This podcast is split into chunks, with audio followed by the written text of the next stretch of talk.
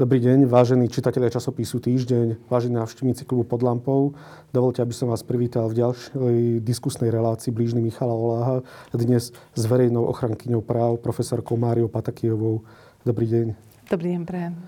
Pani profesorka, vy ste teraz starčom mnohých aj podporných, ale aj nenávistných komentárov na Facebooku. E, vznikli petície, ktoré vás podporujú a vznikajú petície, ktoré vás chcú odvolať.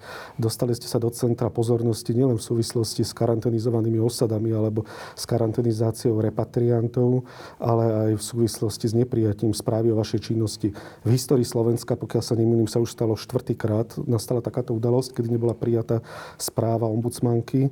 O tom všetkom budeme dnes hovoriť, ale začnem možno tak zľahka otázkou, ako ste strávila posledné tri mesiace vo vašom možno pracovnom živote a s akými problémami sa najčastejšie na vás ľudia obracali v posledných mesiacoch? Áno, tak uh, pandémia v podstate ešte, ešte stále beží aj, aj to riešenie uh, všetkých súvislostí uh, je uh, aktuálne a tým pádom sa mu musíme venovať, pretože sa na nás obracia veľmi veľa ľudí v súvislosti najmä so štátnou karanténou a teda so spôsobom jej teda realizácie a aplikácie v praxi. Takže v činnosti celej kancelárie je veľmi rušno. Aj keď samozrejme ten spôsob práce je čiastočne pozmenený tým, že kombinujeme aj neprítomnosť cez home office s prítomnosťou v kancelárii, takže niekedy je to aj také e, náročnejšie, pretože skrátka človek e, je začítaný alebo pracuje na nejakom probléme, ale keď mu príde nový mail alebo teda sa ozve telefón, tak kvôli tomu, že sa to nedá v kancelárii vybaviť osobne, tak je potrebné v podstate hneď zareagovať a tým pádom sa človek ako keby dostane od toho riešeného uh-huh. problému a potom sa musí k nemu zase vrátiť. Aký ty problémov najčastejšie ľudia s vami komunikujú, alebo s akými problémami sa najčastejšie na vás obracali tieto mesiace od marca napríklad? Tak hej, začalo to v podstate v marci predovšetkým tou, tou striedavou starostlivosťou, uh-huh. kedy uh, skratka sa vyskytli problémy s tým, že uh, ako ju realizovať a to je celkovo taký širší problém v podstate realizácie eh, styku eh, toho rodiča, ktorý, ktorý nemá v tej osobnej starostlivosti svoje dieťa a má ho druhý rodič. A teraz akým spôsobom to, to realizovať, čo, čo, ako do toho vstupuje práve o dobie pandémie. Takže to, to bol potom začiatok. Potom prišli k tomu zariadenia pre seniorov, lebo v, predovšetkým v súvislosti s vyhlásením núdzového stavu a nebolo úplne jasné a zrejme v jednotlivých zariadeniach, že nakoľko sa to vzťahuje na nich vo všeobecnosti, či sa to vzťahuje len na poskytovanie tej ošetrovateľskej starostlivosti, teda na tie zdravotnícke výkony a v akej miere e, teda môžu e, aj samotní riaditeľi a riaditeľky ako e, obmedzovať práva ľudí v týchto, v týchto zariadeniach. Takže to bola potom taká druhá várka. Tretia várka potom práve súvisela s problematikou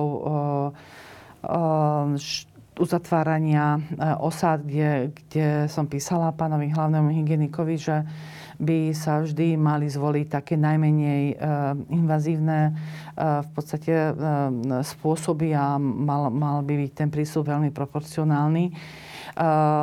Potom sa prijalo teda to, to riešenie COVID-19 a aj v tejto súvislosti a teda sa uvažovalo o tým, že karanténizácia na 10 ja som nedostala uh, tú spätnú väzbu, uh, lebo som sa ešte opätovne pýtala, že či v tých uzavretých uh, komunitách, osadách to bolo dosiahnuté a prekročené, alebo, alebo nie. No a potom, potom to takýmto spôsobom bola štátna karanténa a potom prípadne vstup na územie Slovenskej republiky. Takže to sú také také etapy, ktoré, ktoré viem identifikovať v tej činnosti a stále sa teda nimi zaoberáme. Podľa mojich výpočtov to bolo 0,2%, alebo sa tiež tým zaoberal, teda veľmi ďaleko to bolo od 10%. Evidujete v tejto súvislosti nejaký závažný podnet pre porušenie nejakých základných ľudských práv? Smerujem najmä k rómskym osadám, kde bolo v oblasti Bystrian, Krompách a Žehry takmer 7 tisíc Rómov uzavretých do karantény. Um, ako hodnotíte? Bolo to príliš mocenské zo strany majority, alebo to bolo naozaj nevyhnutné pragmatické um, riešenie a nebolo možné? Nepýtam sa vás ako zdravotničky, samozrejme, ale ako právničky, že um, vláda vlastne um, neakceptovala svoje vlastné rozhodnutie o tých 10%, alebo ako to tak môžem teda naformulovať. Um, budete v tejto veci konať? Um, áno, pretože je, je na to jeden uh, konkrétny uh, kvalifikovaný podnet, to znamená, ním sa zaoberáme, vyhodnocujeme uh, v podstate tie formálno-právne aj tie uh, materiálne podmienky uh, pre, pre takéto rozhodnutie. Uh, je uh, skutočnosťou, že tam podľa môjho názoru z, z pohľadu toho zdravotného, zdravotníckého, ktoré potom sa premietlo do toho právneho riešenia, bolo, že sa predsa len vyhrocovali v súvislosti s pandémiou tie problémy, ktoré v týchto osadách sú, teda predovšetkým prístup k vode. Už nehovorím o prístupe k teplej vode, hej, ktorá je taká, taká dôležitá, základné hygienické vybavenie, toto všetko. Čiže z tohto, z tohto dôvodu, e, tým, že e, je veľmi do, dobre žiaľ známa tá, tá situácia, tak sa predpokladalo, že tam môže e, skutočnú vznikať takéto ohniska, ale to riešenie, ktoré ktoré, ak si volíme riešenie mocenské prostredníctvom represie, bez toho, aby vo vnútri tej uzavretej komunity sa vytvorila nejaká zonácia a skratka, aby sa dalo efektne, efektívne skutočne zabezpečiť aj zamedzovanie ochorenia tých ľudí, ktorí, ktorí nie sú nakazení, tak tam v tomto kontexte jednoducho vznikal problém a my ho budeme musieť e, vyhodnocovať, ustanovať teda e, rozmery, šírku, hĺbku toho, ale má to v sebe teda ten jeden moment, že e, to, čo sme si aj v kancelárii povedali, že by sme chceli na základe toho ustaľovať z toho hľadiska právneho a ľudskoprávneho postupy do, do budúcnosti. Ja, ja by som veľmi rada verila, že, že už to nebude potrebné, mm-hmm. hej, ale predsa len uh, skrátka mať ten záložný plán z pohľadu ľudskoprávneho, ako postupovať v týchto situáciách. To je naozaj veľmi závažná téma. Myslím, že 13 osad je bez tečúcej vody, ako ste spomínala. Um, naozaj, keď sa bol navštíviť týchto Rómov priamo v osadách, sa stiažovali okrem nedostatku slobody aj na nedostatok stravy alebo na, niek- na nedostatočný prístup k niektorým produktom a službám. Asi sa to teraz zrejme bude právne skúmať, že retrospektívne aj z pohľadu možno zdravotníkov aj právnikov. Ale poďme k tej téme, ktorá sa vás asi zrejme najviac dotkla posledný týždeň a to je neprijatie vašej správy. Médiami prebehlo mnoho kreslených vtipov. Spomínam ich len preto, lebo majú obrovskú sledovanosť, či už na Zomri alebo inde, ale samozrejme tu nie sú relevantné teraz pre nás, ale vyšlo aj mnoho článkov, ktoré poukazujú na to, že snáď sa tu začal vznášať nejaký duch klerofašizmu, že sa tu fundamentalizuje to verejné prostredie. Preto tá moja prvá otázka na vás je, nebola vaša správa prijatá z ideologických dôvodov?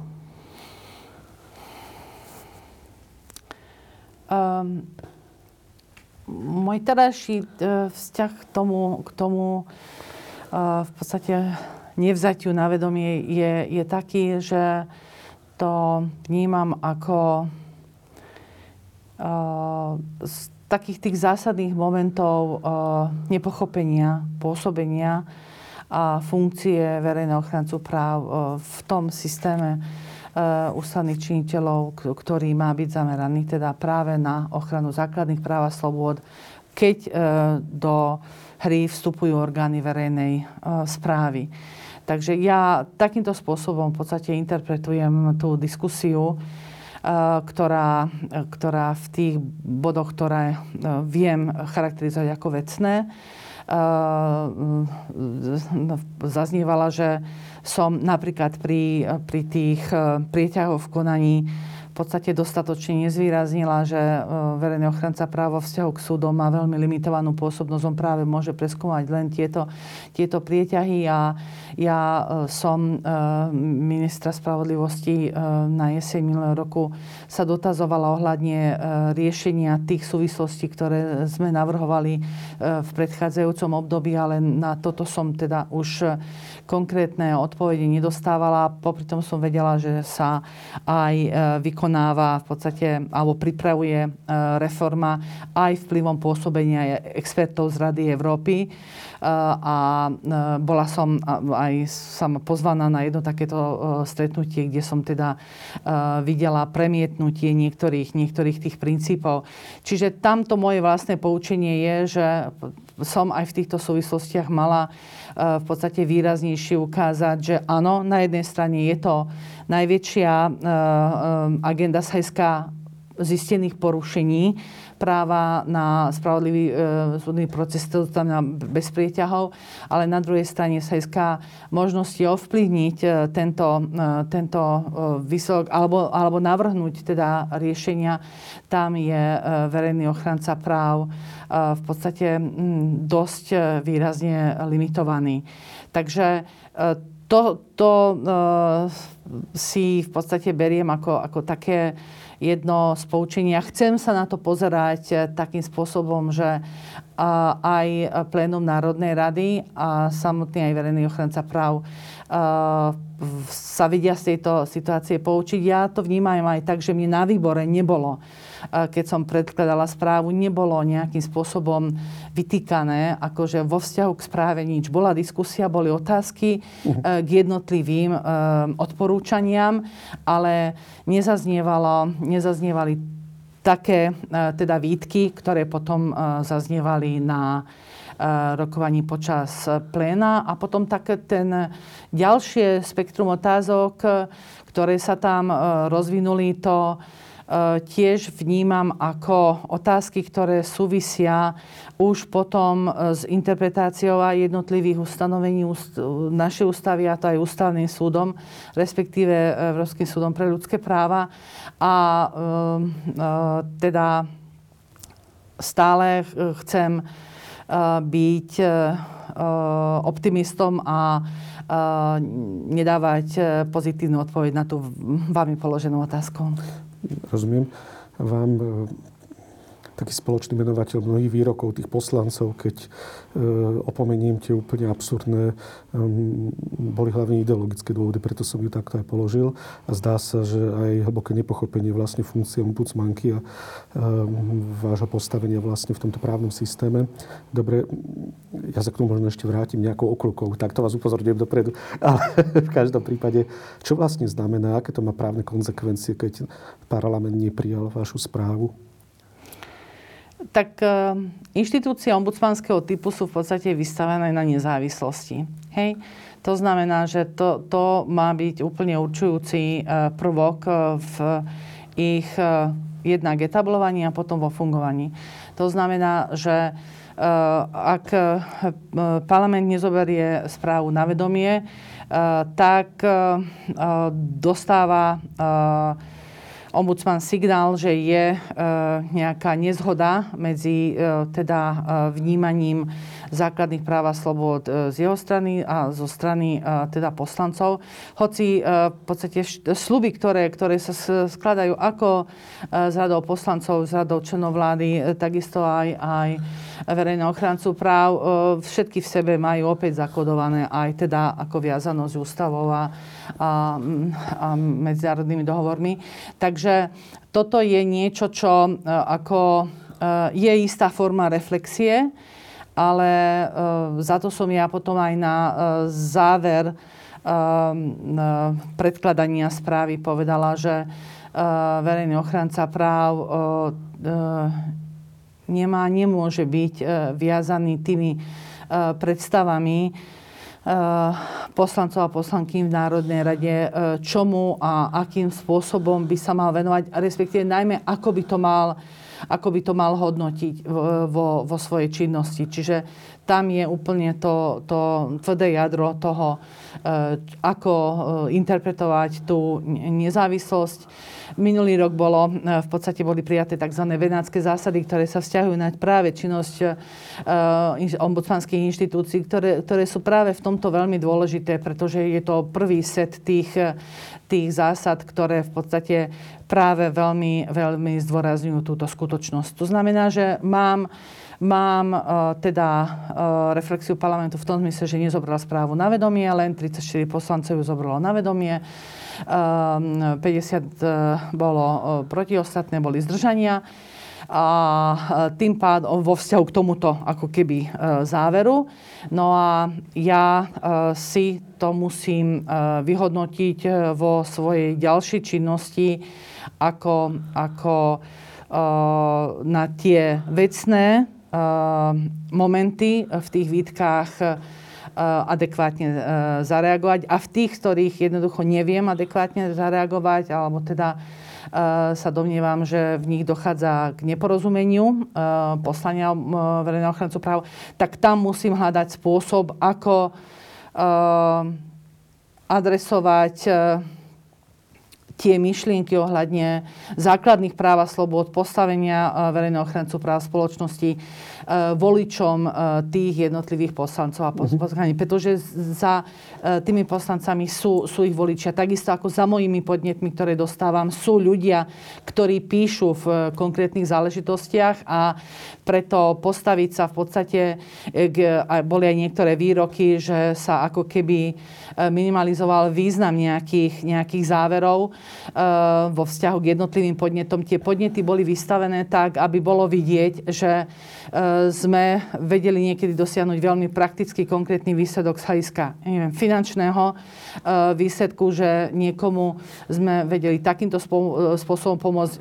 Potom sme nejakej skupine prípadov e, pomáhali spôsobom premietnutia Eh, judikatúry ústavného súdu a najvyššieho súdu do konkrétnej činnosti nejakého orgánu verejnej správy. Niekde naopak teda, že sme išli teda na ústavný súd a takto sme dosiahli teda výsledok, lebo tá skladačka je skutočne veľmi rozmanitá. To zmi, eh, tak. Chápete to osobne ako prejav nedôvery parlamentu voči vám? Alebo nedá sa to takto interpretovať? Alebo vy si to sama takto neinterpretujete? Hm, nedôvera. Mm, Či je to namierené aj voči vám ako osobe, myslím, ako, ako vykonávate svoju funkciu? Uh, zas chcem mať dobrú volu a, a uh, teda uh, takýmto spôsobom to neinterpretovať. Mhm. Dobre. Čo, čo to vlastne vypovedá o stave dodržiavania ľudských práv na Slovensku? Je prijatie vlastne tejto správy? Tak vypra- e, to, e, že sa správa nezobrala na vedomie s tým obsahom, teda aký mala aj s tou argumentáciou, aký mala, vypoveda o tom, že na Slovensku sa veľmi ťažko darí odstraňovať tie systematické nedostatky, ktoré verejný ochranca práv zistil. Tu treba povedať, že to shrnutie za roky 16 až 19, ktoré boli teda prílohou správy, to bol výsledok práve za toto obdobie a bol to, bol to e, teda výsledok, kde verejný ochranca práv v podstate nevedel presadiť zmenu um, pri úsledom orgáne štátnej správy, typicky teda ministerstve uh-huh. a uh, takisto nemá splnené podmienky aktívnej legitimácie, napríklad aby išiel na ústavný súd. To znamená, to, je, to, to sú tie najzávažnejšie prípady uh, systémového charakteru, ktoré, ktoré boli zistené v činnosti a pokiaľ, e, pokiaľ sa takto nezobrali na vedomie, tak ako keby e, sa ignorovali záujmy tých ľudí, ktorých sa práve tento typ E, problému e, týka. Keby som to mala nazvať skôr právne teoreticky, tak by som povedala, že sa prehliada tá nespravodlivosť, e, ktorá sa týmto ľuďom pácha v Slovenskej republike, ktorá je demokratickým a právnym štátom. Za to je to pre mňa osobne tak, tak veľmi, veľmi závažné. Pretože je treba povedať, že v tých individuálnych podnetoch vieme byť v celku dobre úspešní. To znamená, v procese vybavovania toho podnetu alebo po navrhnutí opatrení ten e, príslušný orgán verejnej správy, či je to sociálna poisťovňa, či je to úrad práce, či, či prípadne kataster, skatka, reaguje na tie opatrenia. Ale ako náhle prídeme k týmto systémovým e, opatreniam, tak vtedy, e, ak dosiahnem takýto výsledok, tak potom z toho je odkaz taký, že ako keby Národná rada ako zákonodárny orgán nemala záujem o od systémové odstanie odstraňovanie e, nespravodlivosti. A to môže mať samozrejme e, vplyv na tú e, dôveru občanov v štát a štát, ktorý nie je formálne právnym, ale ktorý skutočne má byť právnym z hľadiska toho materiálneho jadra. Poslanci vám veľmi častokrát vyčítali tendenčnosť. Tie ich výhrady boli naozaj absurdné mnohé, ale chcem zároveň sa vás aj, myslím, že Ondrej dostal, Vladimíra Ledecka aj zastali a iní. Napriek tomu považujete niektoré výhrady niektorých poslancov za racionálne alebo opodstatnené? Padli tam aj také z vášho pohľadu? Uh padli, ale boli toho typu, že som málo objasnila, tak jak som už povedala. Málo som mhm. objasnila, prečo som tomu takým spôsobom uh, prikročila pri tých príťahoch mohla som byť e, teda obsiahlejšia, ale pri, pri tých e, ostatných, teda, e, ktoré, ktoré e, v podstate hovorili o tom, že e, sa e, venujem e, príliš e, problematike e, napríklad do e, LGBT skupiny, tak keď si zoberiete tú správu, tak tam sa vo vzťahu k ním nachádzajú odporúčania dve a sú potom v samotnej e, správe zmienky dve e, z hľadiska činnosti kancelárie. A tam ja som chcela byť e, skutočne férová a otvorená, že zástupcovia kancelárie sa zúčastnili diskusie, ktorá, ktorá bola organizovaná e, počas e, duhového týždňa. A ja sama som vystúpila v úvode e, zhromaždenia na Prade, ale keď si vypočujete to vystúpenie rok 19, 18, 17, tak sa v podstate zakladá na tom, že v dôsledku neriešenia a nedosahovania e, toho minimálneho štandardu e, máme e, na Slovensku situáciu, v dôsledku ktorej občania, a, ktorí žijú vo zväzkoch homosexuálnych, že teda nie sú rovní pred zákonom a teda nemajú garantovanú rovnakú mieru právnej ochrany v tej minimálnej požiadavke, v akej by ju mali mať. Takže to, to si myslím, že je povinnosťou verejného ochrancu práv na, na to upozorniť, pretože ako myslieť si, že tento problém odstránime tým, že ho skutočne nevidíme, povedať si, že on skrátka neexistuje, lebo je to otázka prípadne len životného štýlu, ako to býva takýmto spôsobom aj vyhodnocované, tak to je pre týchto ľudí skutočne veľmi je to voči nim veľmi neférové, je to, je to častokrát uh, urážlivé a ja aj dostávam maily uh, takéhoto charakteru, keď mi napíšu, že žijú 30 rokov uh, v partnerstve a to nálepkovanie, ktoré dostávajú v súčasnosti, je pre nich veľmi ťažko znášať a teda mám byť v tejto otázke aktívna. Jasne práve tá výhrada, keď ste otvorila túto tému, smeruje k tomu, a to možno, že vychádza z nepochopenia vašej funkcie alebo vašej úlohy spoločnosti, že, citujem, prečo otvárate témy alebo prečo sa zasadzujete za práva, ktoré na Slovensku nie sú prijaté tie výhrady voči vám hovoria o tom, že vy e, nemáte, keď budem znova citovať niektorých vašich oponentov, že vy nemáte hm, kompetenciu, alebo nekompetenciu, vy nie ste zmocnení na to, aby ste presadzovali práva, ktoré na Slovensku nie sú uzákonené. Ako by ste odpovedala na tento argument? keďže u nás registrované partnerstva alebo manželstva Jasná. nie sú zákonom upravené napríklad? Jasné. No, ja by som na to odpovedala práve, tá, práve tým, že uh, v podstate som viazaná uh, ústavou a medzinárodným, práv, medzinárodným dohovormi, ktoré teda sú pre Slovenskú republiky záväzné a vyplývajú z, z nich štandardy ľudskoprávne. Skratka, tu, tu vidím celkom jasne svoju pôsobnosť. A keby som tak nečinila, tak v podstate nerobím zadosť tomu poslaniu, ktorú, ktorú táto inštitúcia má, ktorú má vykonávať. Takže to, že na Slovensku nemáme niektoré práva, respektíve máme ich teda reflektované, dajme tomu, nie celkom korektne, to sa už môže týkať najmä európskeho práva, teda práva Európskej únie, tak to, to je teda mojou povinnosťou na, na to upozorňovať. Mhm. Dobre, vráťme sa ešte k poslancom. Iba 11 poslancov vládnej strany Olano hlasovalo teda za prijatie vašej správy a spolu ich bolo myslím, že iba 34 poslancov vôbec ano. Národnej rady, ktorí hlasovali za vašu správu. O čom svedčia tieto čísla? Uh, tak rozhodne z hľadiska uh, počtov svedčia o tom, že teda uh, ako keby 34 poslancov bolo, bolo stotožnených s tým, ako vyvíjam svoju činnosť a ako interpretujem ten ľudskoprávny rámec, ktorý je pre Slovenskú republiku záväzný. Hej? Takže ako toto, len zase je to niečo, čo e, som hlboko presvedčená o tom, že pre verejného ochrancu práv e, teda nie, nie je určujúcim kritérium, ale určite z hľadiska teda jednak počtov a jednak toho vzťahu verejného ochrancu práva parlamentu je eh, v istom zmysle významný, pretože verejný ochranca práv, ja to vnímam tak a tak som to aj prezentovala na výbore, je tým eh, vyslaným očkom Národnej rady do spoločnosti, kde má identifikovať teda tie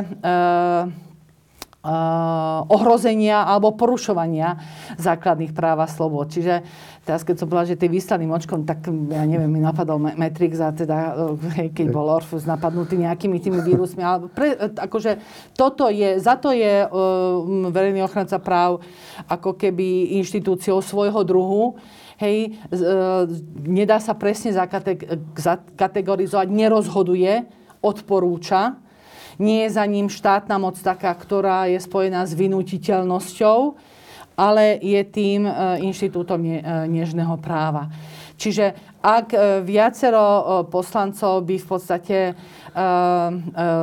ako keby pomyselne stalo za tým verejným ochrancom práv, čo by sa premietlo do toho hlasovania, tak by potenciálne mohla Ehm, mohla vzniknúť situácia, že tie e, odporúčania, najmä tie systémové, budú, e, budú premietnuté potom do činnosti Národnej rady. Ale keď zoberieme to, e, tie predchádzajúce obdobia, správa síce bola zobratá na vedomie, diskusia um, bola, nebola takto obsiahla, teda bola e, skutočne v takom minimálnom móde, ale z hľadiska reálnych e, teda dopadov e, to sa nepremietlo a rozhodne nie v takej intenzite, v akej by to bolo potrebné. Na to ja teda zvyčajne používam ten príklad, hej, že buď, buď už teda príspevkov na motorové vozidlo alebo osobnú asistenciu pri, pri osobách e, s ťažkým zdravotným e, znevýhodnením, hej, kde to teda trvalo e, niečo cez dva roky, ale pri deťoch, ktoré teda podliehali exekúcii, to trvalo 4 roky. To znamená, že to je, to je ten čas, kedy tá nespravodlivosť v tom systéme e, pôsobí a samozrejme, že vyvoláva teda e, svoje, svoje následky, pretože ľudia s týmto potom takýmto spôsobom žijú. Čiže čo to znamená? Znamená to teda asi, asi to, že verejný ochranca práv so svojou správou presvedčil len taký počet poslancov a teda tých ostatných e, e, buď e, svojou ďalšou činnosťou v, na, v tomto smere presvedčí ešte, alebo tie problémy, na ktoré v podstate upozorňuje, nebudú, uh-huh. nebudú riešené a doriešené. Mimochodom, máte vedomosť o tom, ako hlasoval Igor Matovič, alebo ako hlasoval premiér slovenský, či Nezachytil som takú informáciu. Či hlasoval za prijatie Ako alebo proti minulosti? prijatiu. Ne, teraz v súčasnosti, či sa tak nevyjadril. Či hlasoval za prijatie, alebo či bol za prijatie teda, alebo proti No, prijatiu. tak on ako premiér už teda ako... Ako nie, nie hlasuje, ale ako sa, prepačte, som sa zle vyjadril, že či skôr podporoval prijatie, alebo teda nepodporoval prijatie. Ospravedlním sa, uh... som naformuloval.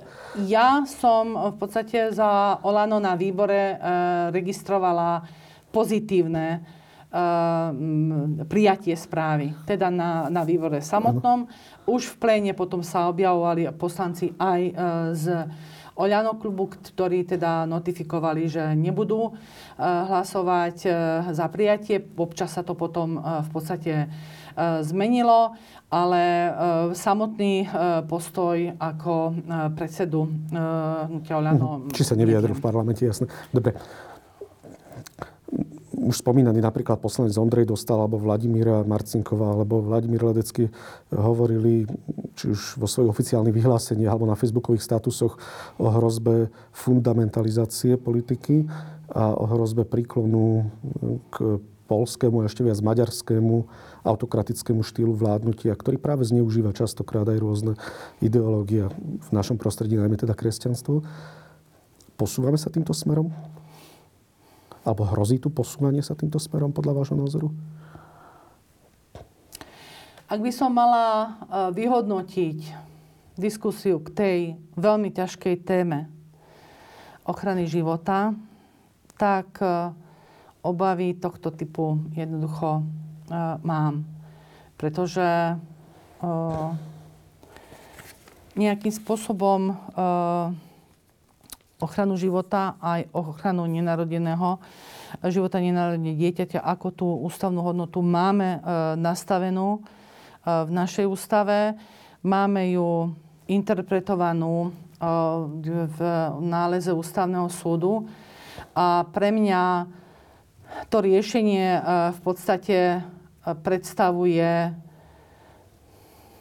ten vyjadrenie toho princípu, ktorý som tu už raz uviedla, že ľudia sú slobodní a rovní v dôstojnosti právach. To znamená, on reflexi, reflektuje to, že je tu daný istý časový priestor, kedy je nenarod, život nenarodené dieťa chránený, ja neviem, normami pracovného práva, obdobne potom extung občianského práva, ale práve tam dáva dôraz na, na to rozhodnutie, ktoré však toto riešenie nikoho nenúti k tomu, aby, aby túto možnosť využívalo. A tam je úžasný, dôležitý moment celej tej diskusii, že kedy vzniká život, to právo si vie zobrať nejaké riešenie za svoje a implementovať ho do svojich právnych noriem. Ale je to otázka filozofická, etická, náboženská. Čiže ak je niekto svojim nastavením, svojou vierou presvedčený, že život vzniká momentom počatia, tak v, tejto, v tomto riešení, ktorý ústava má, sa môže takýmto spôsobom slobodne rozhodnúť, riadi sa ním. Dokonca aj v situáciách, keď prípadne sa ukazujú isté problémy vo vzťahu teda k plodu a, a podobne. Čiže to je, to je riešenie, ktoré dáva plný rešpekt k životu u ženy, partnera jej rodiny, teda manžela jej rodiny, ktorí, uh, ktorí sú presvedčení, že ten okamih uh, počatia je uh, najdôležitejší a jediný pre uh, vznik života ako takého. A to môže byť aj medicínska vec, lebo vlastne ten 12. týždeň je len právny koncenzus, lebo tam vlastne neexistuje. Ale o tom som až tak veľmi nechcel. To znamená, že ak vám dobre rozumiem, tak um, vy identifikujete alebo vnímate hrozbu možno ohrozenia tzv. reprodukčných práv, že k tomu zrejme dochádza, alebo niečo... Uh, nie, toto, bol, tak... toto ja som zvolila ako za príklad, ako príklad. toho, uh-huh. že uh, jednoducho, keď uh, uh, presvedčenie viera v nejakú skutočnosť sa premieta do interpretácie toho, toho svetského práva, hej, toho, toho sekulárneho práva. A v súčasnom nastavení tam je možný nájsť uh, vybalansovaný postoj a, a taký ten vzťah medzi, medzi náboženským a sekulárnym, ktorý, ktorý vie vyhovieť v podstate každému členovi tejto spoločnosti v zmysle toho základného jasne. určenia, že sme demokratický právny štát. Jasné, jasné. Ehm, dobre, keď ste otvorila túto tému, aký je váš názor, možno ako ombudsmanky, ale ako osobný, aký máte osobný názor na to, ak sa na to nezhoduje? Mali by byť reprodukčné práva ženy viac vyvážené voči právam nenarodeného dieťaťa? Nepýtam sa vás, či majú byť rovnocenné, ale že či slovenská legislatíva alebo oponenti práve argumentujú tým, že sú príliš nadradené reprodukčné práva nad práva alebo potenciálne práva nenarodeného dieťaťa. Mala by byť v tejto oblasti vykonaná nejaká legislatívna zmena podľa vášho názoru? Ja situáciu vnímam tak aj podľa tých podnetov, ktoré my riešime a ktoré sme riešili v súvislosti s uh, pandémiou. Tam uh, vnímam uh, v podstate vybalansovanosť, ktorá sa ale má premietať do tých práve aplikačných postupov. Hej? Že by sme si mali uvedomiť, že napríklad tá, tá sprevádzajúca osoba, že to nie je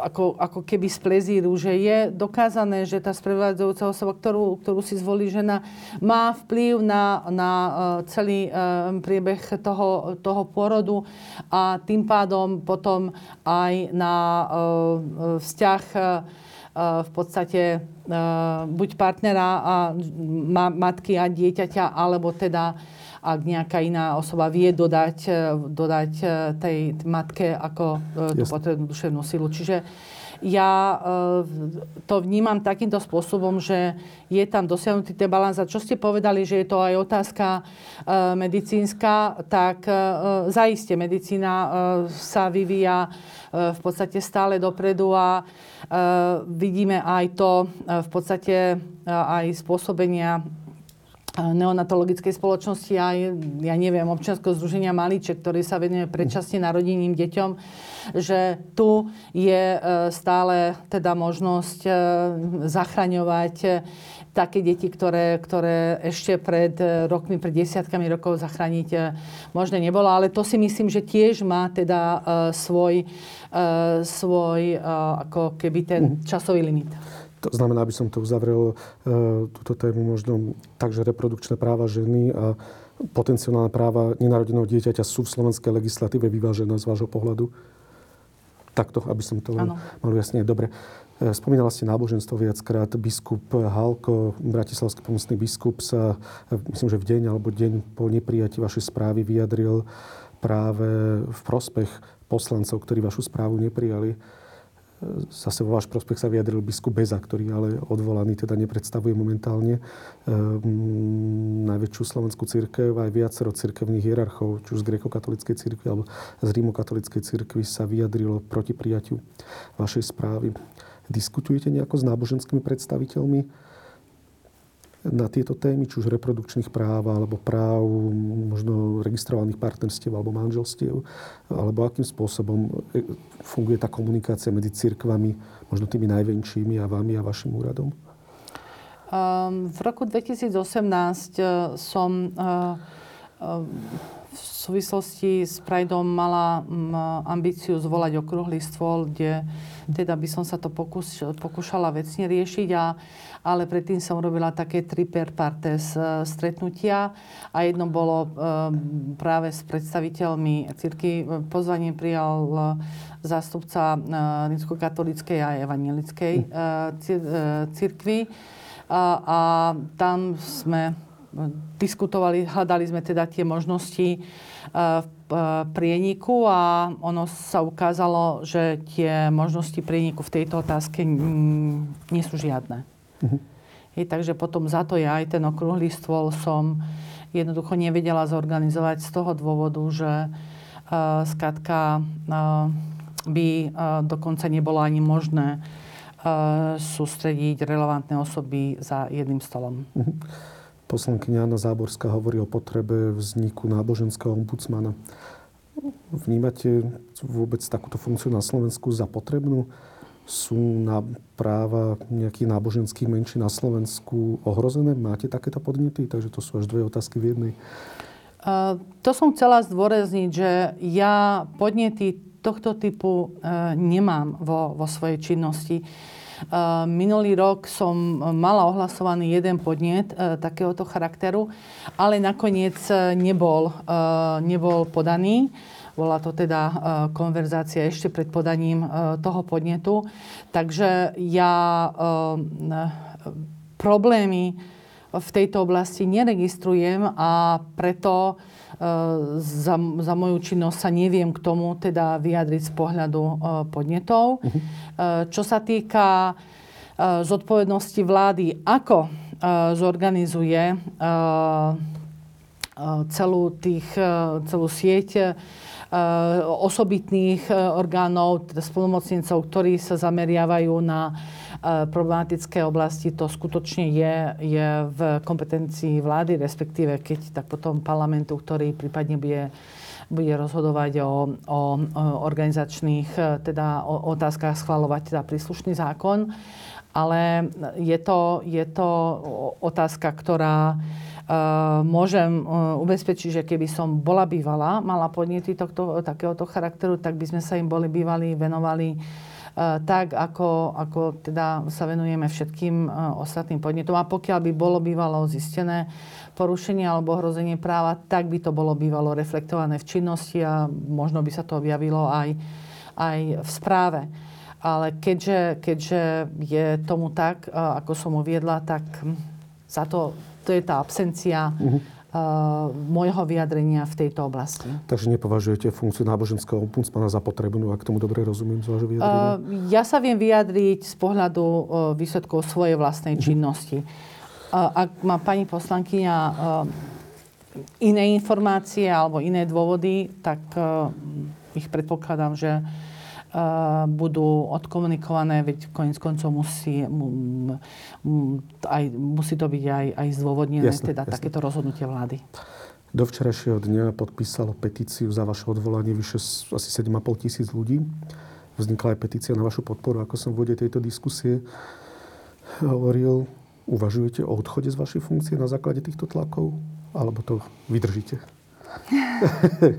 to je posledná otázka, kým prídem k otázkam našich čitateľov. Ďakujem vám pekne.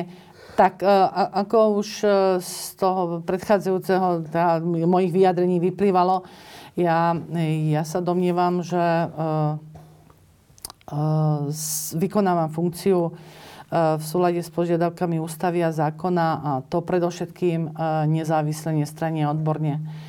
Takže ja vnímam podporu ktor, tých ľudí, ktorí, ktorí mi vyjadrujú podporu a ďakujem im veľmi pekne. Takisto vnímam aj e, tie vyjadrenia, ktoré súvisia teda s tou výzvou na moje odstúpenie. Keď si zoberiete, keď si zoberiete obsah tej výzvy, tak snáď na viaceré momenty, asi dva sme odpovedali v tejto diskusii a jedna sa ešte týkala otázky teda diskriminácie vo vzťahoch zamestnávateľských, kde musím povedať, že práve táto oblasť je mimo pôsobnosti verejného ochrancu práv. Čiže keby som náhodou takú, takýto podnet aj dostala, tak to je otázka v súkromnoprávnych vzťahoch riešená. Diskriminácia nepatrí do pôsobnosti verejného ochrancu práv. Na to máme e, tzv. equality body, to znamená Slovenské národné stredisko pre ľudské práva. Čiže ak to mám zhrnúť, tak vnímam to tak, že Eh, je eh, mojim poslaním a povinnosťou, aby som, aby som na, na mieste eh, vytrvala a pokúsila sa dosiahnuť zlepšenie úrovne ochrany základných práv a slov na Slovensku v tom, v tom rámci, v akom ho doteraz teda načrtávam aj Národnej rade. Mhm. Dostali sme aj niektoré otázky čitateľov, tak skúsim aspoň niektoré vybrať. Elena Burešová sa napríklad pýta, čo si myslíte o základnom ľudskom práve, práva na život? A aký máte názor? Za petíciu zdanie odvolanie, to ste už vlastne zodpovedala. A myslím si, že aj na tú prvú otázku ste zodpovedali, čo si myslíte o základnom ľudskom práve. E, Dominika Hovorková sa pýta, čo si myslíte o novoschválenom článku 33 v Maďarsku, ktorý obmedzuje práva transrodových osôb. Tak ak sa viete k tomu vyjadriť, alebo chcete teda k tomu vyjadriť? Uh, áno, to zaregistrovala som a v podstate tu je potrebné si povedať toľko, že všetky tieto uh, rozhodnutia aj teda parlamentu, eh, aj teda ústavodárcov by eh, v zásade mali zodpovedať tým pravidlám hry, ktoré, ktoré sú príznačné pre právny štát. Demokracia, tá demokratická zložka znamená, že od koho pochádza moc, hej, to znamená a právny štát, akým spôsobom tá moc má byť, má byť realizovaná. Čiže pre mňa e, v zásade je to, je to e, teda súbeh týchto, týchto zložiek, z ktorého vyplýva, že e, má sa uplatňovať moc v štáte spôsobom, ktorý, ktorý zodpovedá tzv. obmedzenému vykonávaniu tej, tej verejnej moci a preto predpokladám, že aj to rozhodnutie Maďarského parlamentu bude prechádzať testami príslušných teda inštitúcií, ktoré, ktoré vo vzťahu k tomuto rozhodnutiu môžu povedať svoje slovo. Týchto otázok prišlo viacero. Ja som vybral od Zdenky Šujanovej jednu, ktorá ich reprezentuje. Asi ju dostávate často. Prečo ste nevyjadrila podporu pochodu za rodinu?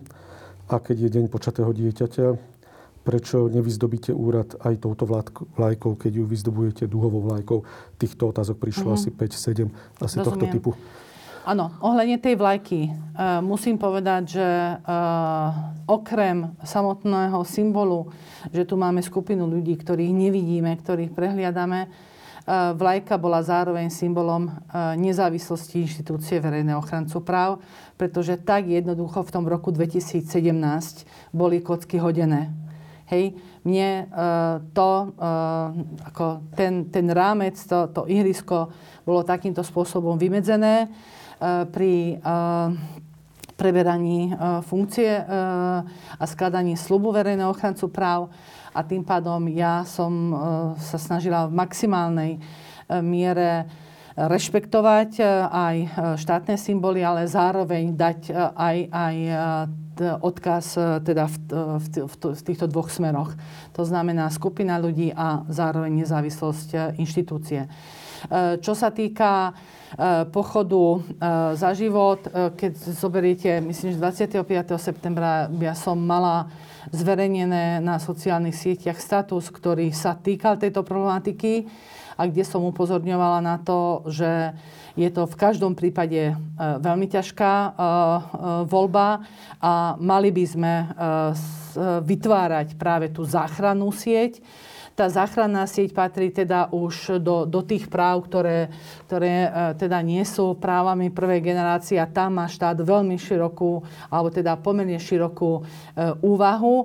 A preto, ak zákonodárca v tomto zmysle bude e, teda e, e pomáhať e, v tom, v tom procese rozhodovania, tak určite urobí veľmi významný a dobrý krok správnym správnym eh, smerom, ale k tomu všetkému som zároveň dodala, že aby sme si pri riešení tejto otázky eh, zároveň nezatvrdzovali svoje srdcia, lebo niekedy tá diskusia ako keby vyvolávala aj, aj takýto, takýto dojem alebo takýto záver utvárala v ľuďoch, ktorí, ktorí nezdielajú rovnaké presvedčenie ako ako skupina, ktorá je takýmto spôsobom jednoznačne e, presvedčená o týchto otázkach e, života a smrti.